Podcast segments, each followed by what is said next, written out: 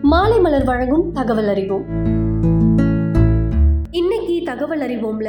Night நேரத்துல பல் துளுக்கிறதுனால ஏற்படுற நன்மைகள்லாம் என்னன்னு போய் பார்ப்போமா? எப்பவுமே நம்ம பற்களை கொண்டு போய் டாக்டர் கிட்ட காட்டணும் அப்படின்னும் போது காலையிலயும் இரவுலயும் பல்ல கண்டிப்பா துளக்கணும் அப்படின்னு சொல்லுவாங்க அப்படி துளக்கிறதுனால பல நன்மைகள் உண்டாகுமா? அப்படி என்னென்ன நன்மைகள் அப்படின்னு பார்த்தோம்னா தினமும் காலையிலயும் இரவுலயும் பல்ல துளக்கிறதுனால வாய் ஆரோக்கியம் மேம்படுறது மட்டும் இல்லாம ஈறு சம்பந்தமான நோய் ஏற்படாது அப்படின்னு சொல்றாங்க. ஏன் அப்படின்னா இரவுல நம்ம பற்களை துளக்கும் போது பல்ல இருக்கிற மஞ்சள் நிறம்லாம் போய் ஈர்கள்ல ஆரோக்கியம் பாதுகாக்கப்பட்டு நம்மளோட ஈர்கள் நோயில இருந்து விடுபடுமா. அதுக்கப்புறம் இரவுல படுக்கிறதுக்கு முன்னாடி பற்களை துளுக்கிறதுனால வாயில இருக்கிற பாக்டீரியாக்களோட பெருக்கத்தை தடுக்குமா. அது மட்டும் இல்லாம பற்கள் சொத்தி ஆகிற அபாயமும் குறையும். இதனால நம்மளோட பற்கள் எல்லாமே சொத்தி ஆகாம இருக்கணும் அப்படின்னா கண்டிப்பா இரவு நேரங்கள்ல பற்களை துளக்கணும். மூணாவது இரவுல பற்களை துளக்காம இருந்தா காலையில நம்மளோட வாய் மிகுந்த துர்நாற்றத்தோட இருக்கும். ஏன்னா நம்ம சாப்பிட்ட உணவுகள் நைட் எல்லாமே நம்மளோட வாயில தங்கி அது பாக்டீரியாக்களா மாறிடும். அதனாலதான் கண்டிப்பா இரவுல பற்களை துளக்கணும் அப்படின்னு சொல்றாங்க. படுக்கிறதுக்கு முன்னாடி பற்களை துளக்கிறதுனால வாய் எப்பொழுதுமே புத்துணர்ச்சியா இருக்குமா? மெயினா வாய் ஆரோக்கியத்திற்கும் இதய ஆரோக்கியத்திற்கும் தொடர்பு இருக்குன்னு சொல்றாங்க. ஏன் அப்படின்னு பார்த்தோம்னா ஒருவரோட வாய் ஆரோக்கியமா இல்ல அப்படின்னும் போது பிளேக் உருவாகிறதுக்கு காரணமா இருக்கிற பாக்டீரியாக்கள் ரத்த நாளங்களுக்குள்ள நுழைஞ்சி ரத்த நாளங்களை பாதிக்குமா? இதோட முடிவா இதய நோயோட அபாயமும் அதிகரிக்க வாய்ப்பு இருக்கு. அதனால கண்டிப்பா காலையில எப்படி